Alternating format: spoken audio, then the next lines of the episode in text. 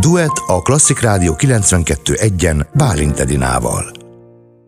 Ez a Klasszik Rádió 92.1, a duettet hallják. Szeretettel köszöntöm vendégemet, Fabricius Gábor, filmrendezőt, írót, szervusz! Sziasztok! Szép napot! Hát eltörölni Frankot. Ez az új filmed. Ez Hát finoman szólva sem egy könnyű film. De tudod mit, még mielőtt rátérnénk, hadd gratuláljak neked, hiszen a leginnovatívabb filmdíját kaptad a nemzetközi kritikusoktól a Velencei Nemzetközi Filmfesztiválon. Igen, a Velencei Filmfesztiválnak a, a kritikusok hete a, szekcióban a leginnovatív díjat kapta, illetve a főhős, a, a, aki a főhőst alakítja, Fuchs Benjamin pedig a Starlight díjat kapta a az alakításáért. Hát így indult a film. Igen, így indult a, a filmnek a karrierje Velencében, ami már önmagában egyébként a Velencei Fesztivál egy, egy fantasztikus dolog, hogy oda meghívták, mert mert hát egyrészt a világ első filmfesztiválja, tehát a legrégebbi filmfesztivál, másrészt meg, meg ott van a, a világ három legfontosabb filmfesztiválja között. Cannes, Velence és Berlin, arra szokták mondani, hogy ez az a hármas, ahol, ahol, ahol ott bemutatkoznak azok a filmek, amik mm, a kritikusok meg a válogatók szerint nagyon fontosak. És az, hogy a Velencei Filmfesztiválon ilyen nagy sikerrel indított a film, az mit jelent a magyar nézők szempontjából? Tehát, hogy ez, ez mondjuk egyenértékű, arányos azzal, hogy a moziban is majd ennyire szeretik a filmet? Tehát mire utal? Ez a hát ez kérdés, ugye, mert ugye vannak közönségfilmek, vannak fesztiválfilmek, ez, ez egy szerzői film, ez azt jelenti, hogy, hogy amit a kritikusok gondolnak erről az, hogy ez egy fontos téma, ez egy olyan olyan formanyelvvel, olyan filmnyelvvel elmesélt, elbeszélt téma, ami, ö, ami egy különleges filmnyelv, főleg egyébként, hogy erre a filmnyelvre a leginnovatívabb ö, ö, díjat ö, oda is adták ennek a filmnek. És hát természetesen azt gondolják, hogy ez egy olyan téma, a, a, az egyén és a hatalomnak a viszonya, a, a normalitásnak a kérdése, hogy ki a normális, kire lehet azt mondani, hogy, hogy olyan, mint a többi, és akkor ő belesimul a környezetébe, ki az, aki, aki ki, kiválik, és, és, és olyan egyéniség, akire azt mondják, hogy nem normális, vagy a, mit mond a mainstream, hogy a mainstreamhez képest ki az, aki nem normális. Tehát ezek olyan kérdéskörök, amire azt mondja végülis a velencei ö, krém, hogyha úgy tetszik, hogy számukra ez egy nagyon fontos kérdéskör a, a, a 2021-ben, 22-ben. Politikai pszichiátriáról, mint a hatalomgyakorlás eszközéről szól ez a film. Legalábbis ez az alaptémája. Ez de... az alaptémája, így van. De honnan ez a, ez a téma? Tehát ez miért talált rád? Hmm. Hát engem nagyon érdekelt a, a az a zenei közeg, az a rock zenei ö, ö, punk vagy underground zenei közeg, a, ami Magyarországon nagyon nagy. Ö, hogyha visszaemlékszünk arra, hogy milyen zenei élményeink vannak, akkor biztos, hogy tínédzser korunkban nagyon sok olyan, olyan underground zenét hallgattunk, ami adott esetben még magyarul is ö, szól. És ezeknek a zenekaroknak ö, olyan történetei vannak, tehát mondjuk az URH-ról, vagy a Siam Miról, vagy az Európa kiadóról, vagy a bizottságról, vagy a, vagy mondjuk a, a Beatrice-ről, vagy a Spions zenekarról gondolkodom. Olyan történeteik vannak, ami megmutatta a, a kádárkori diktatúrának a valódi arcát. Nagyon sok alkotót üldöztek, és nagyon sok alkotót a gondolataim miatt hát gyakorlatilag megpróbáltak leválasztani a, a világról. És mivel a kádárkor azt hazudta magáról, hogy politikai foglyok nincsenek, ezért a pszichiátriát vette igénybe, tehát betegnek nyilvánították és beutalták. És ugye ez az alapszituáció ebben a filmben is. Frank Robert zenésznek a története, aki nyilván egy fikciós szereplő, vagy fikciós karakter, de, de, de, de minden olyan dolog, ami történik vele, az megtörtént a korban valakivel valahogy, tehát történelmi film tekintetben. És és egy nagyon érdekes módon a barátnője kimenti a, a rendőrség kezei közül a Frank Robertet, azzal, hogy hát ő már bent fekszik nálunk, tehát nem kell őt lesítelni, mert, mert, mert hogy nem normális. És akkor ezzel megmenekül a rendőrségtől, de ezzel egy új szintere nyílik meg, hogy úgy, hogy úgy mondjam, a, a politikai vegzálásnak, és a, aztán utána a pszichiátrián belül pedig megismerkedik azokkal a fogvatartottakkal, vagy hát betegekkel, vagy betegnek nyilvánítottakkal, akik valójában a rendszernek a, a, az ellenzéke. Olyan gondolkodók, olyan zenészek, művészek, és, és ezen keresztül tárul fel ez a világ, és ott bent egy, egy néma lányjal egy, egy olyan kapcsolatot egy ilyen, egy ilyen plátói baráti kapcsolat alakul ki, ahol meg, megért, megértik azt, hogy, hogy milyen világban is vannak ők együtt ketten, két kis lény ebben az óriási nagy falanszterben, ami az Orwelli, kafkai világ, és, és így egymást támogatva a szolidaritásukon keresztül végül is végigmennek ezen a, ezen a történeten. Hogyan tudtál nyomozni? Tehát hol találtál dokumentumokat? Hát nagyon sok helyen azért nem, hát mert, a, mert, a, mert, a, mert a korszak melózott azon, hogy minden nyomot eltüntessen. De például mondjuk kiinduló pontnak a Hajnóci Péter Levelek a sűjesztőből című dokumentum regénye, az Intapusztai gyógyintézetről, az, az pedig kiinduló pont volt.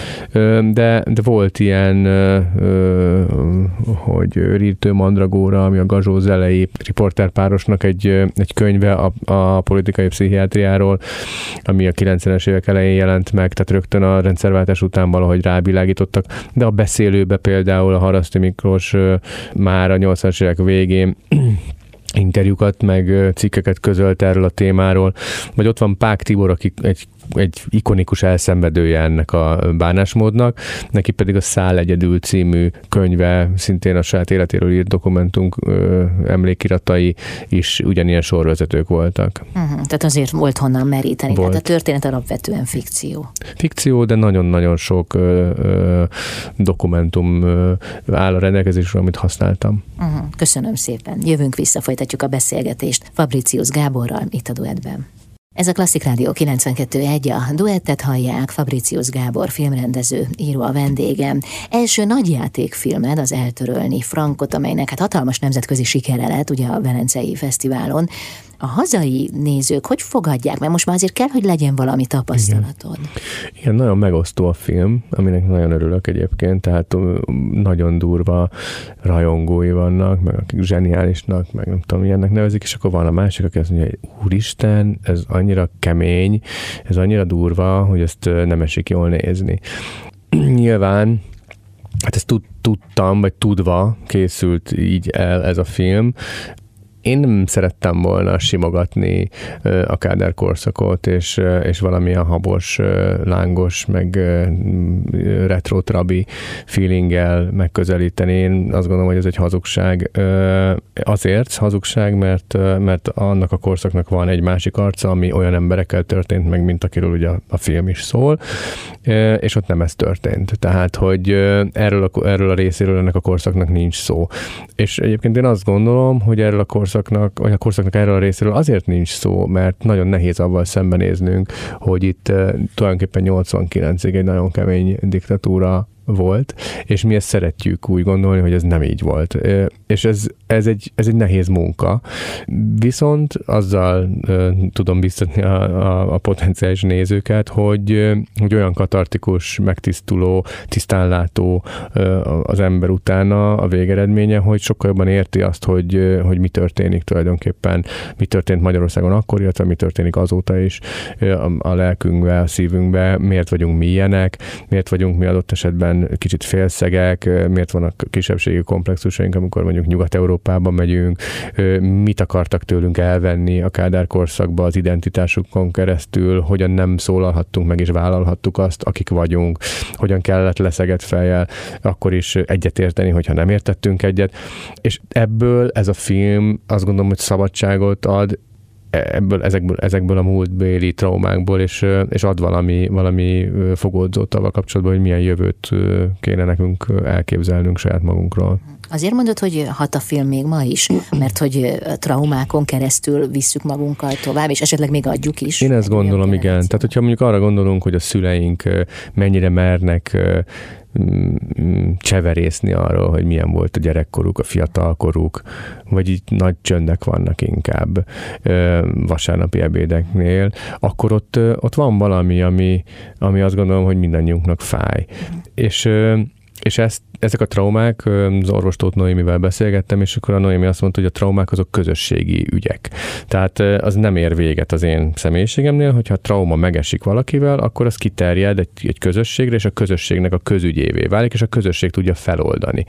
Na most, hogyha ezt mi nem oldjuk föl, és nem gondolkozunk erről, hogy mi történt velünk, akkor ezt tovább fogjuk adni ezeket a gátlásainkat a gyerekeinknek, és, és ezeket a gátlásokat ö, aztán ők is ugyanúgy hordozni fogják, és lehet, hogy nem is fogják tudni megmondani, hogy miért nem tudnak beszélni bizonyos nehézségeikről, egyszerűen a csend lesz az uralkodó. Úgyhogy az üvöltő punkzenész története ezt a csendet töri meg, és, és próbálja ebből a, ebből a csendből kirázni a nézőt is. Úgyhogy ez egy olyan együttműködés a néző és a film között, ami nyilvánvalóan igénybe veszi a nézőt. Ezért gondolom azt, hogy aki ezzel tud menni és akarja, az, az, az azt mondja, hogy fú, hát ez egy zseniális utazás volt, és valakinek meg esetleg ez fáj, számára meg ez egy nehezebb dolog. Mhm. Ennek ellenére azt gondolom, hogy gyógyító. Aha, hiszen a titkok és az elhallgatások azok megbetegítenek Így minket, van. tehát azokat fel kell tárni, ki kell tisztítani Így a sebet. De közben eszembe jutott, hogy azt mondtad, hogy nagyjából két típusú néző van, és hogy közben szerintem van egy harmadik is, Na. A, aki, akit... Ez vagy te? Ez vagyok én. Igen, mert én láttam ezt a filmet, ez a film ez tényleg sokkol, ez nagyon nehéz. Ezt az ember viszi magával hetekig. Szóval én, én alig tudtam kitántorogni a moziból. Na most akkor gondolom nagyon sokan szaladnak jegyet venni ezek után. De hogy közben, de hogy, de hogy közben tehát, hogy sokkoló, de erős és jó. Tehát, hogy én nem gondoltam azt, hogy jaj, hát milyen szörnyen nehéz volt ez a film nekem, ezért ez nem is volt jó, de jó volt. Uh-huh. Szóval, hogy erős volt, ütős volt, elgondolkodtatott, hatásos volt. Tehát, hogy van azért itt egy köztes út, de azon valóban elgondolkoztam, hogy kinek szól ez a film. Szóval, hogy nekem az volt az érzésem, hogy ez egy rétegfilm. Én azt látom, hogy a fiataloknak nagyon erősen hat. Tehát pont azért, mert nem egy történelmi film, hanem inkább olyan, mint az Orwellnek az 1984 című könyve, hogy hogy úgy általánosságban beszél valamiről, és egy olyan, mint egy skifi, sőt, valójában egy skifi, vagy egy disztópia. És és, és ezt a disztópiát érz, érzik mondjuk ebben a filmben adott esetben Nyugat-Európában is, tehát akik nem élték át ezt az időszakot, számukra ez egy disztópia, ami egyébként megesett vasfüggöny mögött, szóval ez benne a furcsa csavar. De hát, hogyha arra gondolunk, hogy mondjuk milyen a Csernobil típusú film, amit ugye a Netflixen lehetett látni, az is hasonló e tekintetben, úgyhogy én azt gondolom, hogy a nézőknek ezt fel kell fedeznie, hogy, hogy, hogy van egy ilyen magyar világsiker, amit, ami, ami, ami, ami hasonló világba viszi el a nézőt, mint mondjuk ami, ahova elvitte a Csernobil, amit egyébként szerintem nagyon szeretek. Főleg elsősorban azt gondolom, hogy a fiatalok, mert ők érzik ezt a, ezt a skifi hatású dolgot nagyon. Na de ez közelebb van, mint Csernobil, tehát ez itt, ez itt, ez a mi valóságunk, ez a mi múltunk. Igen. Hát igen, ez egy feladat is. Hát egy feladat bátor is. emberek, bátor igen. emberek filmje. Bátorság kell ahhoz, hogy valaki igen. megnézze. Igen. Fabricius Gábor filmrendező, író a vendégem, jövünk mindjárt vissza.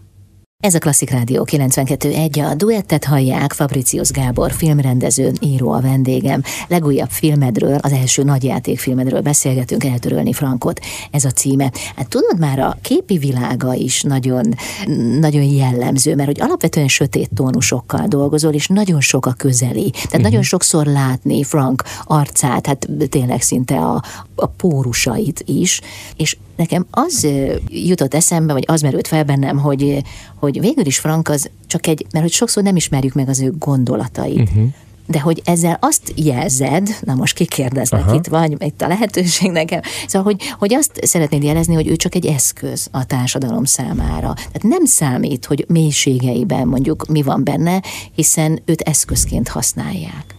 Ez például Ez egy nagyon volt? érdekes megfejtése ennek.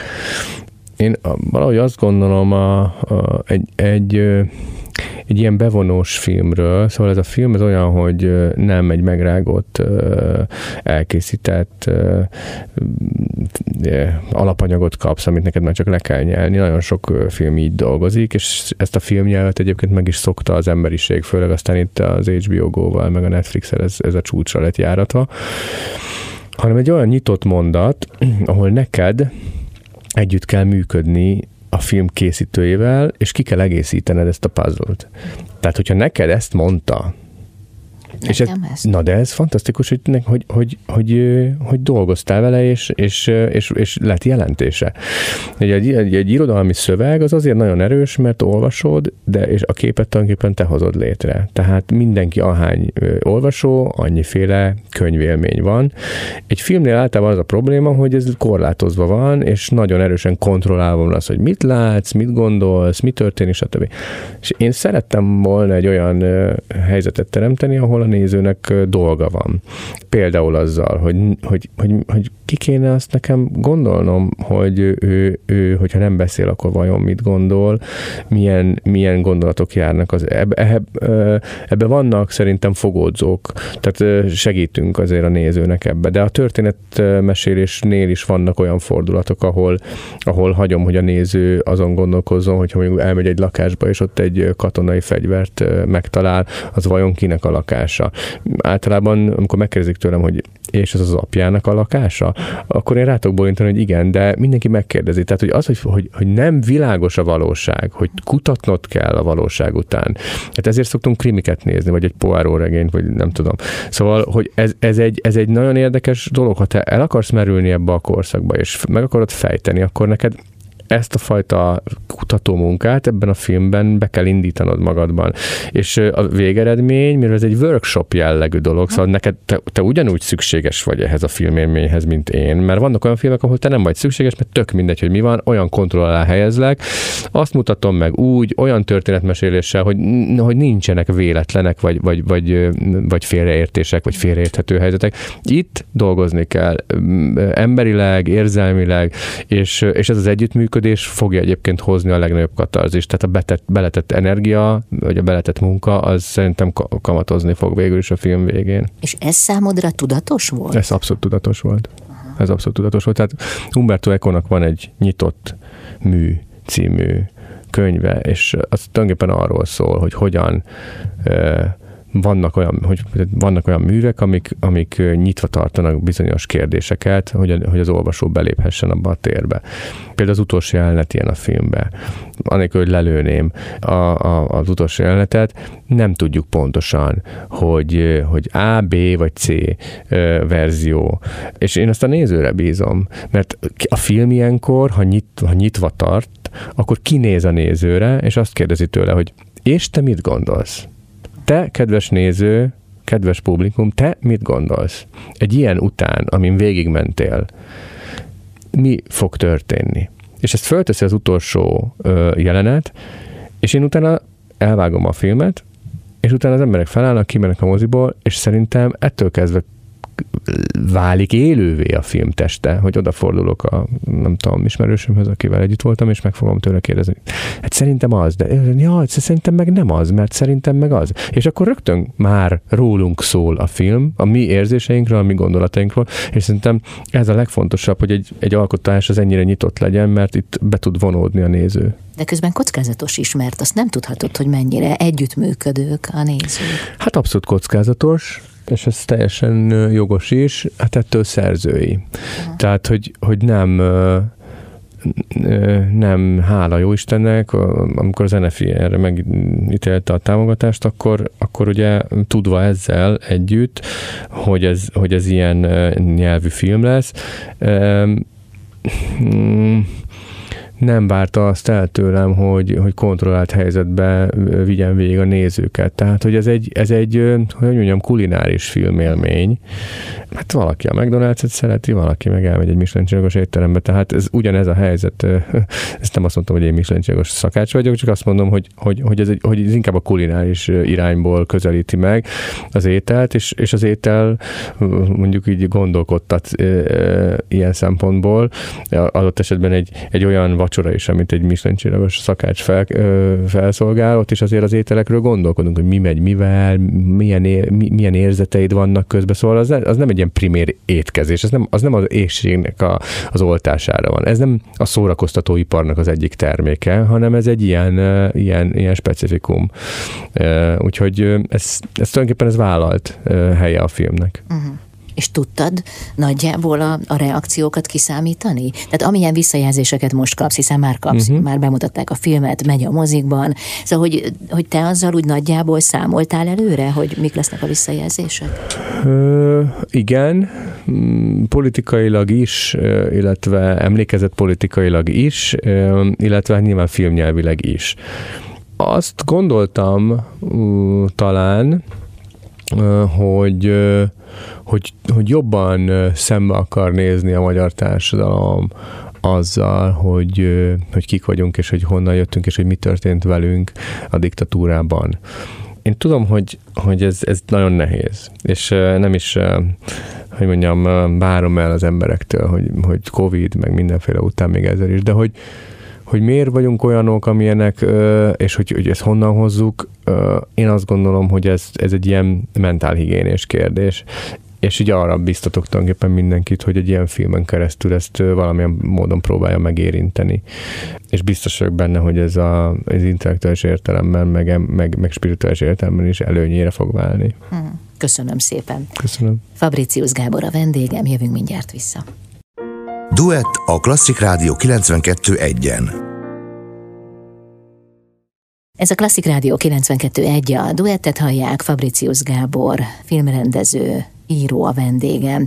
Amikor megnéztem a filmet, az Eltörölni Frankot című filmet, akkor képzeld el, hogy eszembe jutott egy szó, és ez, ez nem feltétlenül az volt, hogy jaj, mennyire nyomasztó ez a film, vagy mennyire terhes ez a, ez a sok közeli, hanem képzeld el, az, az a szó jött így a fejembe, hogy mennyire kényelmetlen.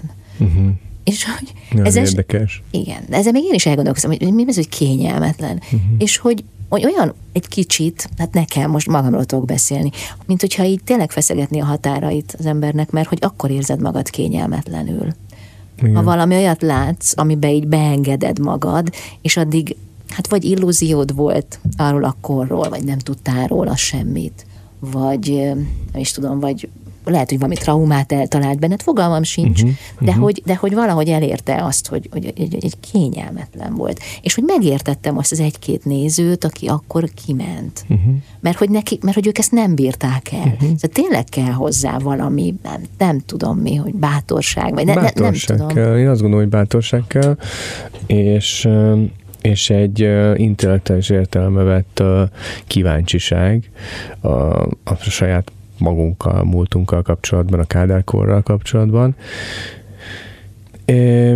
Hát, hogy filmnyelvileg ez a sok közeli, ugye ez azt eredményezi, hogy egy beszűkült világot érzékelünk, ami, ami, sokkal, ami sokkal inkább szól az arcokról és a reakciókról, mint, mint mondjuk a környezetről. Tehát ez ez sokkal inkább szól egy-egy pillantásról, egy-egy gesztusról, egy-egy gúnyos mosolyról, egy, nagy kiröhögésről, ami ott van, és egy ilyen jelenet, vagy, vagy egy, egy, egy nézésről, két embernek a kapcsolatáról, és, és valahogy ez a szűk, ez azt gondolom, hogy, hogy szuggesztívvé teszi. Mikor vagyunk ilyen szűk, hogy mondjam, hatás alatt. Ugye, hát hogyha a kedvesünknek a szemébe nézünk egész közelről, akkor semmi más nem látunk, csak az arcát, vagy a szemét, vagy az csak a száját, vagy a nyelvét, vagy az órát. Tehát, hogy annyira közel vagyunk hozzá. És ez a fajta megfigyelés, ez egy olyan intim területre visz be minket, ami, amit azt mondod, hogy kényelmetlen, vagy ami, ami, ami letaglózó, vagy ami hátra hagyatja velünk a, a, a, ezeket a gátlásainkat, tehát ránk parancsol, hogy mostantól kezdve ennyire szűkben és ennyire közel, közel leszünk.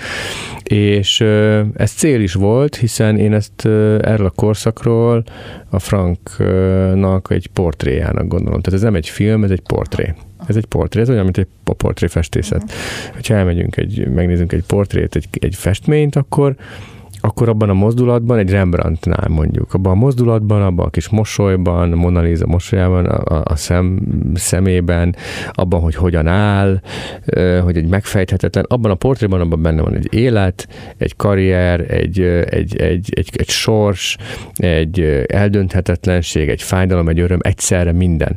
És, és ezért a portréfestészet egy, egy elképesztő dolog szerintem, hogyha belegondolunk, hogy egy egy darab képben, egy megfestett képben tulajdonképpen ennyi mindent képes volt elhelyezni az ember, az emberiség, a festőművészet és a, a művészettörténetben ezek a nagy alkotók, és e tekintetben azt hiszem, hogy, hogy az előképe ennek a filmnek az egy portré. Uh-huh. Ez a zenész portréja, akit, aki gyakorlatilag egy ilyen Krisztusként harcol a saját igazáért és a saját hitéért, és, és tövis koronát raknak rá, és megkorbácsolják, és keresztet visznek, és kinevetik, és tehát, hogy is így megy a, megy a történet, és mégis ugye áldozatiságából szenté válik valahol. Uh-huh.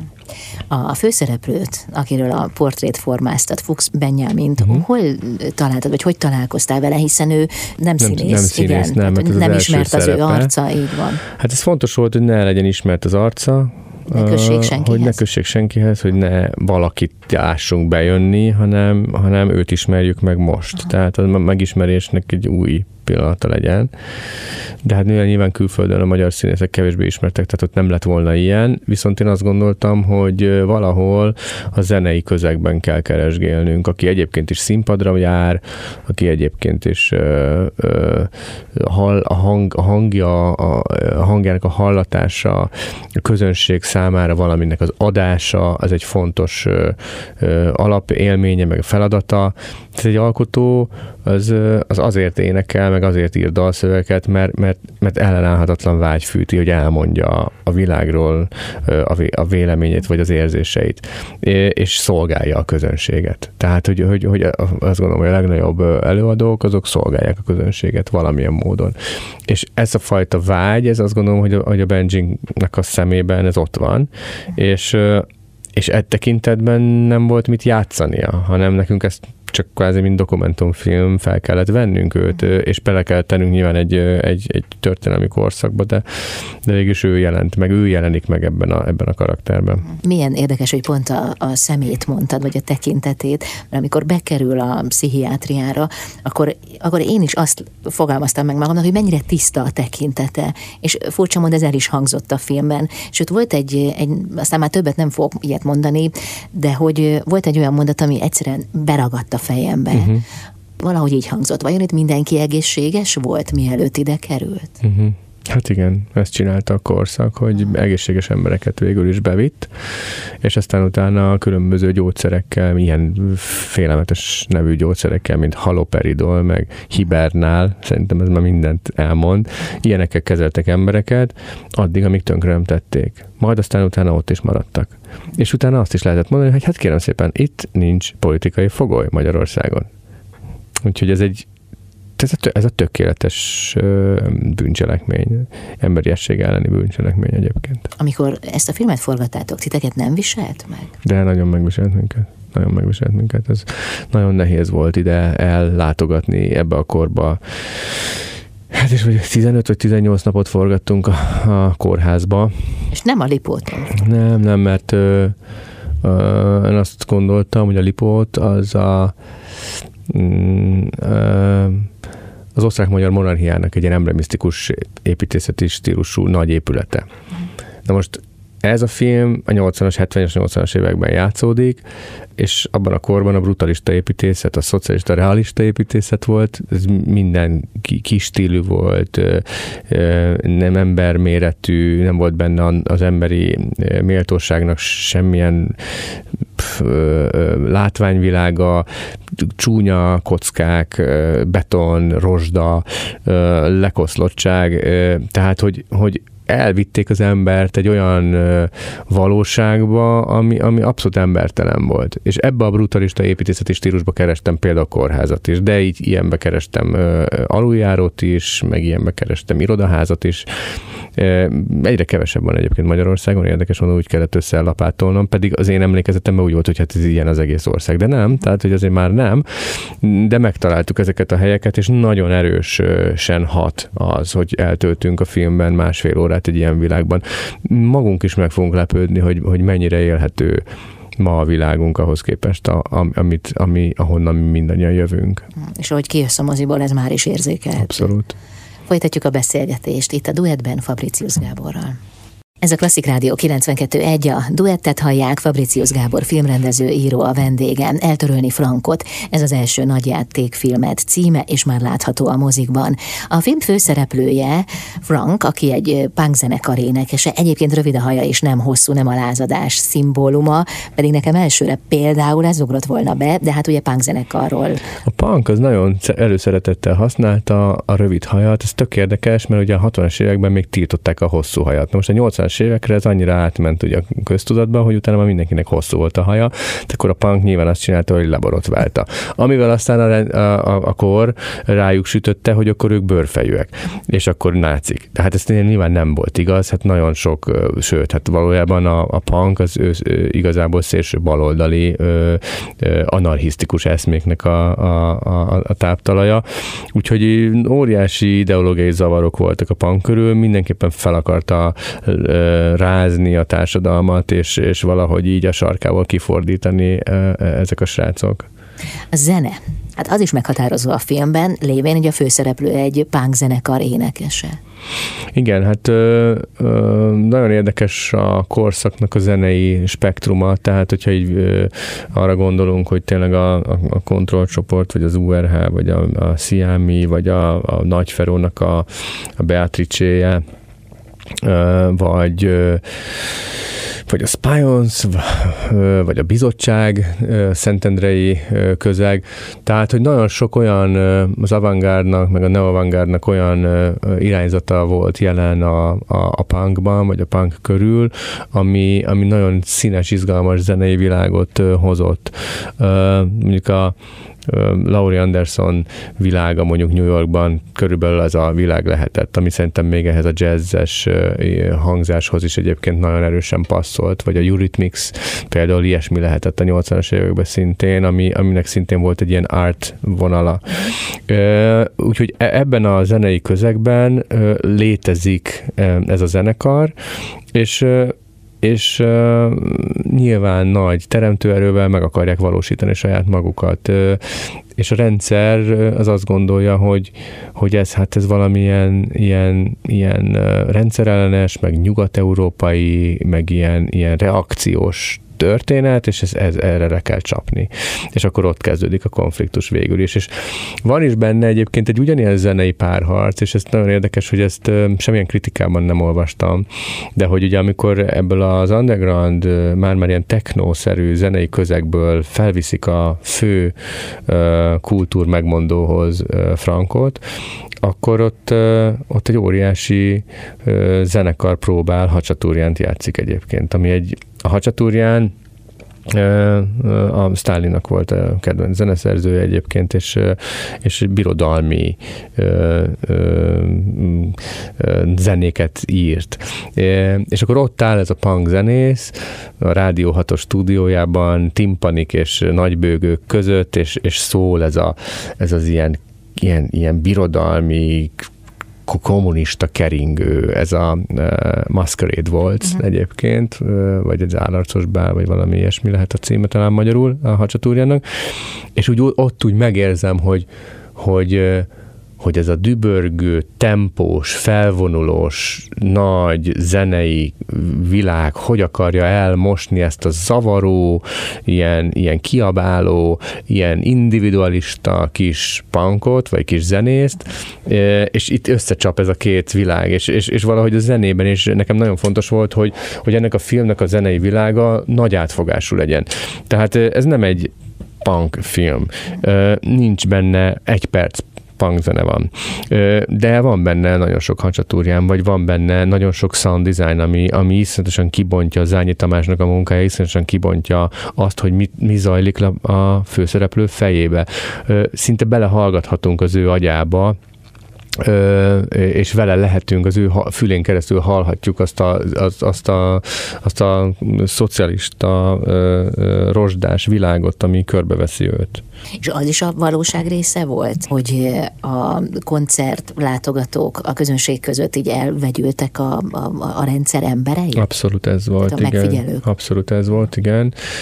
Van egy nagy, hogy úgy mondjam, történelmi előképe ennek, az a Pusztavacsi milyen fesztivál, szerintem jól tudom, 84-ben volt pont, ahol 200 ezer ember gyűlt össze, és akkor nem tudom, ilyenek léptek föl, mint a Cartago, meg a Beatrice, meg a nem tudom, talán Omega nem, de hogy szóval, tehát ezek a, ezek a régi nagy nevek, akik így, így a, a, az underground zenét képviselték akkoriban, és akkor a rendőrök, mint egy ilyen rendszer ellenes összejövetelnek látták ezt az egészet, mert, mert a, szá, a számoknak mindig olyan volt a szövege, hogy egyébként meghallgatunk korabeli Omega zenéket, ott is mindig kettős a beszéd, hogyha volna két életem, nem fájna semmi sem. Hát meg ennél még kódoltabbak meg, is. Meg még kódoltabban, igen. Tehát, hogy folyamatosan ott van a korszak zenei szövegeiben egyébként a, a kódolt rendszerkritika, és, és, a rend, és akkor ott ilyen példát akar statuálni a rendőrség, és neki ment ennek a 200 ezer fiatalnak, előjöttek a, ezek az ilyen vízágyúk, meg rendőrök, meg, meg farkaskutyák, meg nem tudom micsoda, és szétverték füstgránátokkal, mindennel, könyvgránátokkal szétverték ezt az egészet. És itt ez nagyon erős jelzés volt a fiataloknak, hogy itt nem lehet másképpen gondolkodni. Itt, itt hiába mondják azt, hogy ez itt kérem szépen itt a a, a legvidámabb barak, meg lángos, meg trabi.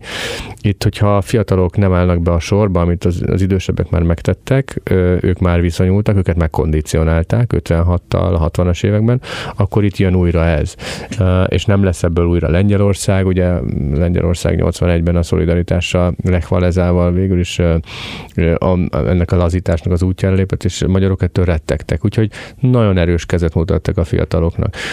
És ez úgy csinálták, vagy ez úgy nézett ki, hogy be, beépültek a, a, a fiatalok közé, hallgatóztak, átgond, vagy megnézték, hogy ki az, aki a leginkább politikus témákat nyom, rendszerellenes, és őket egyszerűen kiemelték a közegből és a közösségből, és, és ilyen módon folyamatosan szitálták, vagy szitával nézték a, az embereket, és, és emiatt volt ez az óriási csend a Kádár korszakban, mert aki másképpen gondolkodott, az nagyon-nagyon gyorsan kiemelték a közö, közegből, és elvitték.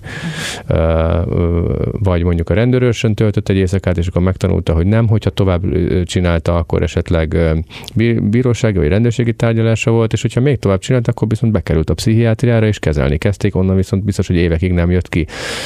Vagy aztán talán soha. Oh, folytatjuk a beszélgetést. Jövünk vissza Fabricius Gáborral itt a duetben. Ez a Klasszik Rádió 92.1, a duettet hallják, Fabricius Gábor filmrendező, író a vendégem. Gábor, az Eltörölni Frankot című filmedben megjelenik a pesti értelmiségi, későbbi rendszerváltó elit is. Én őszintén nem vettem észre a filmben, csak a végén a stáblistában olvastam, hogy Siffer András is szerepelt ebben a filmben. Igen, az Andrást olyan jó karakternek gondoltam, hogy felkértem egy ilyen kameóra, mert mert szerettem volna, hogyha egy ilyen, tényleg egy ilyen kettős beszéddel a saját nagyapját eljátsz. Ugye az ő nagyapja Szakasi Csárpád volt, aki a, aki a 70-es, 80-as években a belügyminisztériumban ott, vagy nem tudom, valamilyen minisztériumi közegben ott mászkált, és, és azt gondoltam, hogy ez milyen poén lenne, hogyha az András ezt elvállalna, és nagyon érdekes volt, hogy ő erre igent mondott, uh-huh és ott egy, egy jelenet erejéig ott látszik. És könnyen ráállt? Igen, igen, igen, igen. Ugye ott abban a családban azért a filmnek nagy hagyománya van, mert Schiffer Pál, az a budapesti iskolának úgymond a része volt a 70-es, 80-as években. Tehát az András érti azt, hogy mit jelent cameót játszani, vagy hogy megjelenni egy ilyenben, és hogy hogyan referál a saját múltjával kapcsolatban, azt adott esetben kritikusan szemlélve, unokaként a Szakasi Csárpádnak a múltját, és hogy, hogy teszi színessé ezzel végül is a filmnek a, a, az üzenetrendszerét. Uh-huh. Mi a kiszabadulás abból a helyzetből, amiben Frank van. Tehát arra gondolok, hogy azért számára, most nem szeretném a filmet spoilerezni, de mégis uh-huh. megjelenik néhány olyan út, amit választhatott volna. Abszolút, igen. Vagy kimondhatom, hogy a diszidálásról, hát ez a korban azért igen, igen, egy általános igen, jelenség igen. volt. Diszidálhatott volna, ha volna. kapott volna útlevelet. Igen. Aztán utána, amikor nem kapott útlevelet, aztán utána a rendszer például egy idő után már látta, hogy a Frank egy kicsit, kicsit problémás, akkor épp, hogy adott neki egy kivándorló útlevelet, akkor le lehetett volna már menni. Igen. Akkor utána már nem akart elmenni, mert akkor úgy vesztett volna. Tehát ő, én azt gondolom, hogy az a típusú, hogy mondjam, szuperhős, aki nem adja fel tehát nem egy kelet-európai hős, akit a rendszer tud dobálni és meg tud törni. tehát a, a Szabó Istváni Mephisto, az ugye az a karakter, aki, aki végül is azon kapja magát, hogy hogyan kezd udvarolni a hatalomnak, és hogyan hasonlik meg. Ez, ez, a, ez a karakter egy ilyen szempontból ellen Mephisto, aki, aki nem törik meg, ezért neki kell, hogy úgy tetszik, meg, neki kell meghalnia, vagy mondjuk feláldozódnia. És Hát az a kérdés, hogy egy ilyen történetben primér módon mi a megoldás. Sokan mondták a korszakban, hogy a korszakban nem volt más választás, etikailag jó választás, mint az ellenállás, vagy mint az underground.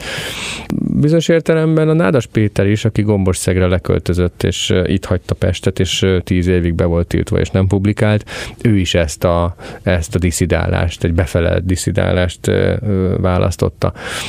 Ezek szerintem nagyon érdekes válaszok, etikailag kifogástalan válaszok, és, és Frank is egy ilyen karakter. Most a reménysugár az szerintem valahonnan onnan érkezhet, hogyha valaki úgy, vál, úgy vállalja az életét, hogy, hogy, hogy a földi hiúságoknak a eltolásával, a magától eltartásával mégis így, így a, a, az, az igazságnak a, a pártján áll, akkor, akkor valami sokkal fontosabbat talál meg, mint a földi megoldásokat. És ez pedig a, az áldozatiságán keresztül a, a saját életének a felmutatásával a, a megdicsőülés, vagy, vagy tehát, tehát hogy mondjam, szent, szentéválásnak, a, az áldozatiságon keresztül a szentéválásnak a, a története, hiszen példát és utat mutat nagyon sok olyan embernek, akik, akiknek esetleg a korszakban nem világos az, hogy etikailag és morálisan mik a követendő dolgok. De még akkor is így van ez, hogyha mondjuk sokan mondják azt például Frankra, hogy, hogy mennyire önsorsrontó? És hogy lehetne kiút, hogy miért nem teszi? Hát de Krisztuson is sokan nevettek. Hát tövés koronát is tettek a fejre, és röhögtek rajta. Szóval ez egy, ez egy karakter, amit nekünk hétköznapi esendő, halandó embereknek nehéz megértenünk, hogy, hogy, hogy, hogy miért teszi ezt hát mi nem vagyunk olyanok, mi nem vagyunk félistenek, mi nem vagyunk istenek, minket könnyebb lenne először korumpálni, megvásárolni, mi előbb mennénk el diszidálni, mi előbb mennénk el kivándorló útlevéllel, mi előbb hallgattatnának el, és maradnánk csöndbe. Na de azért a hősök azért nagyobbak nálunk, e, hétköznapi embereknél, mert mert valami olyasmit tudnak képviselni, ami, amit talán mi sosem tudnánk, mert lelki erőnk meg, meg, meg, meg meg bátorságunk nincs hozzá.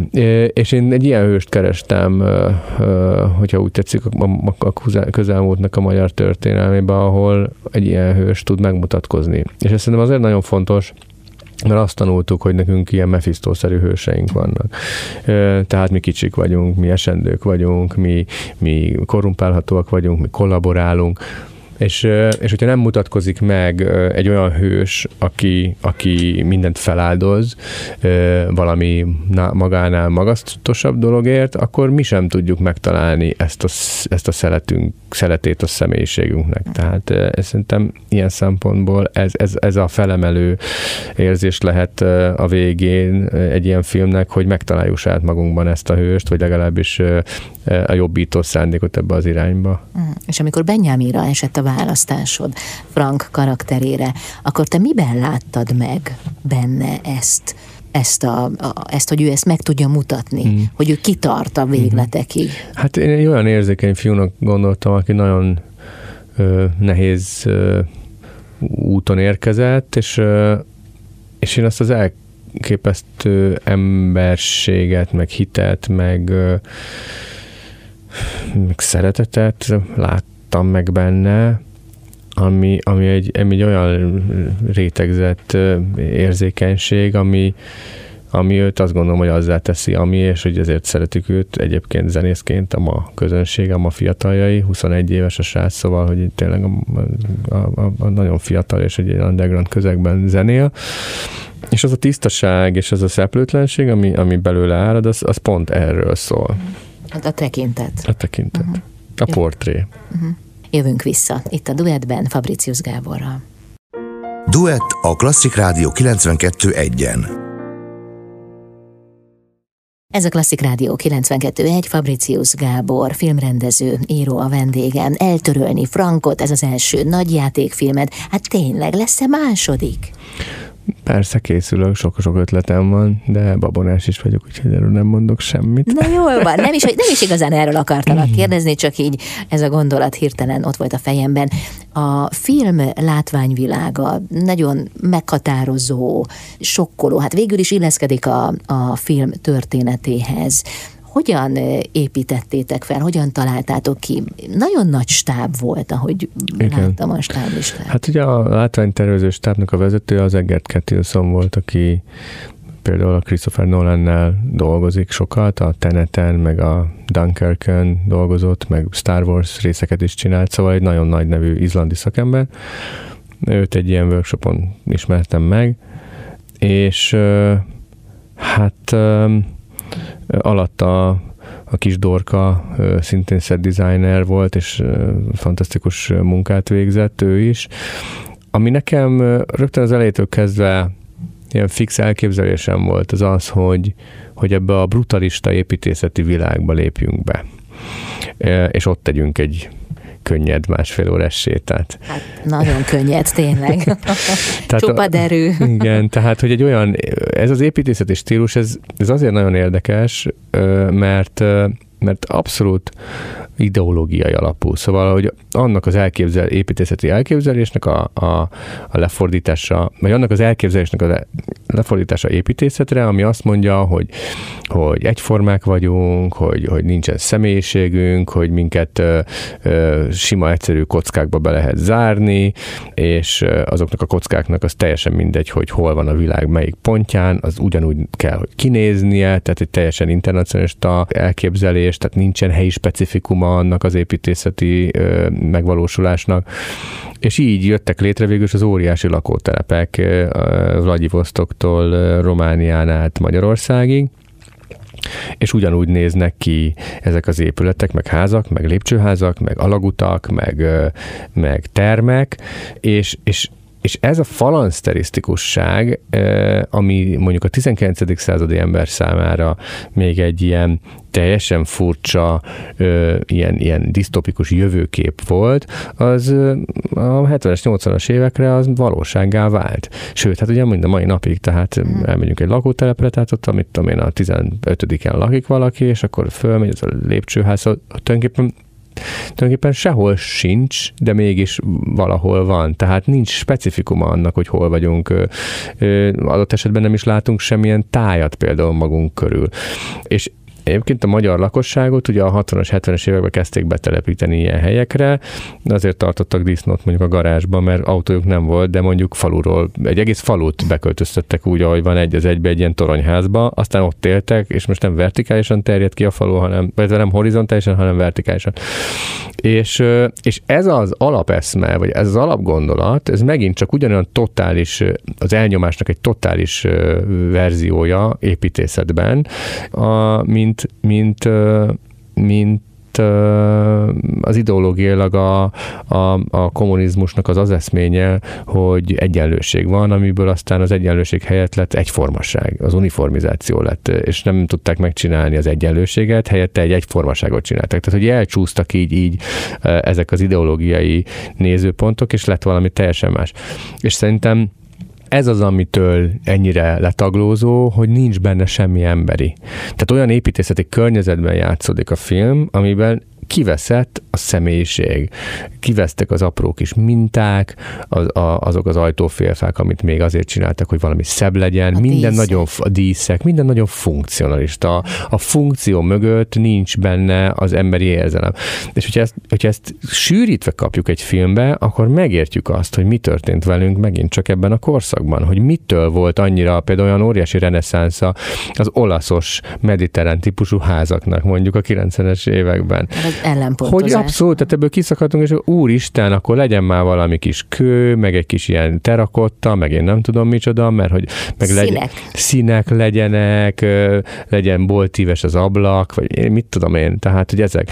És ez, ez, ez elképesztő egyébként, hogy, hogy ez az, ami, ez az embertelenség, az uniformizáció, az egyformasság, az egyforma hang, egyformaságra való hangol, hangolás, ez az, ami az embert így megszünteti, mert mindannyian individumok vagyunk, különlegesek vagyunk, mások vagyunk, a másságunkban vagyunk érdekesek, és hogyha ezt így meg akarja szüntetni egy totális ideológia, akkor, akkor, akkor, akkor fuldok, fuldokolni kezdünk úgy, ahogy te elkezdtél fuldokolni a film alatt. Akkor kiüresedünk. Kiüresedünk, megszűnik a személyiségünk. És, és ezt a személyiséget akarta, az identitást akarta az a kor teljesen kiölni tulajdonképpen mindenkiből. Hát templomos lehetett járni, semmilyen templomba, semmilyen felekezet nem virágozhatott el kellett titkolni azt, hogyha, hogyha mondjuk valaki hívő volt, nagyon sokáig nem nézte senki se jó szemmel, tehát hogy ha már csak ezt az egyet választ, vagy hozom föl példának, de hát mhm. minden más, hát a homoszexualitás szintén egy ilyen tiltólistás dolog volt, ezzel zsarolni is lehetett embereket, adott esetben ügynökké lehetett tenni így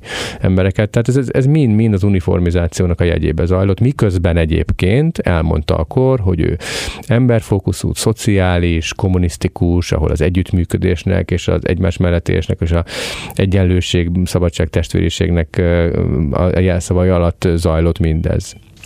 Miközben annyira erős ez a látvány, amit most elmondtál, és ez az érzés, mm. hogy valóban, ha az ember kijön a moziból és az utcán végigmegy, akkor örül a színeknek.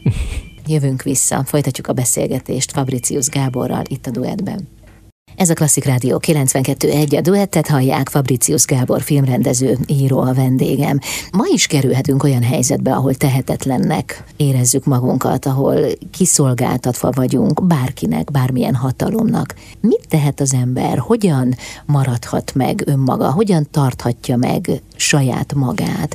Mert ez a film, ez, ez azért valamit megtanít, túl azon, hogy megismerteti a saját Abszolút, múltunkat, persze. de mégiscsak Abszolút, a jelen igen. helyzetre, a jelen életünkre is adhat egyfajta iránytűt. Igen, hát ugye nyilván azt gondolom, hogy, a, hogy, hogy univerzális témákról szól a film, tehát, tehát arról beszél, hogy hogy a hatalomnak és az embernek a viszonya hogyan néz ki, az, egy, az ember a saját, az a személy, az egyén, az hogy tudja az identitását megőrizni, hogyan lehet uh, integrális, vagy hogyan lehet egy, egy, egy saját uh, olyan identitása, amit, amit, uh, am, amiben megerősödve, azt megtartva uh, elképzelései vannak a világról, uh, és ezt meddig uh, viszi a hátán, meddig megy el ezzel. Uh, hát itt a főhős az, az gyakorlatilag elmegy a hangjáig, vagy elmegy a hang, hangjáért, a saját hangjáért a végsőkig. úgyhogy e tekintetben azt gondolom, hogy, hogy az ő története az sorvezető a, a, kapcsolatban, hogy a saját hangunk és a saját identitásunk az mennyi mindent ér. És nyilván ez az identitás és a saját hang az, az valahol családból is táplálkozik, a, a családnak a múltjából, amit megélt a család, és átörökített, és aztán utána ez valamilyen módon formálódik, és megy így tovább, de én azt gondolom, hogy ennek a srácnak, a főhősnek nincs semmi mása. Csak ez az egy dolga, hiszen egyébként periférián él, hiszen egyébként a legleszakadtabb közegből, meg rétegből van, a kornak a fiatalságából, akiről már ugye egyébként beszéltünk korábban, hogy teljesen kilátástalan jövőképpel rendelkezik ez a, ez a társadalmi közeg, és, és, és mégis ez egy dolga van, viszont ezt nem adja, és ez szerintem ez egy nagyon univerzális üzenet meg van itt még valami, hogyha az embert megkínozzák, szenved, vagy traumát él át, akkor hajlamos úgy érezni, hogy nagyon egyedül van, és magára hagyta őt a világ. De hogy közben azért a filmben mégiscsak kialakul egy kapcsolódás közte Igen. is, a között a lány között, aki ugye nem beszél. Igen, és azért az a, lány, aki... a néma lány. Igen. És hogy ők értik egymást. Igen, hát ők, ők, ők ugyanazok szinte, én azt gondolom. Szóval ez egy testvéri viszony, vagy egy iker, iker viszony. És uh, ugye a pszichiátrián megismerkedik egy néma lányjal, aki valahol szinte a saját jövőképe is, vagy a saját képe is valahol a, a Franknak.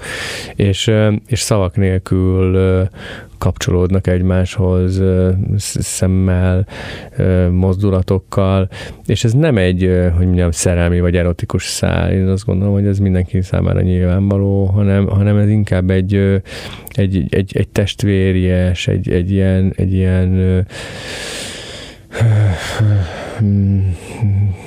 szolidaritáson alapuló emberi együttműködés, egy kapcsolat, egy, egy, egy, egy tartozás, és ez a fajta szolidaritás egyébként szerintem a kulcs szó a minden korban ar, arra, hogy, hogy hogyan tudja felhívni az ember a figyelmét, illetve többen hogyan tudnak felhívni egy-egy kérdésre az emberek között a figyelmet, mert mert például a szolidaritás története, a lengyel szolidaritásnak a története is az volt, hogy a, hogy a Danszki hajógyárban a munkások egy bértárgyalás kapcsán fölálltak, hogy azt mondták, hogy hát nem tudom, talán a pedagógusok alul voltak fizetve, vagy valami ilyesmi lehetett, és, és azt mondták, hogy akkor mi most sztrájkba lépünk, és, és hogyha ők nem kapnak, akkor mi is mi se kapjunk, és hogyha ők le vannak nyomva, akkor velünk is.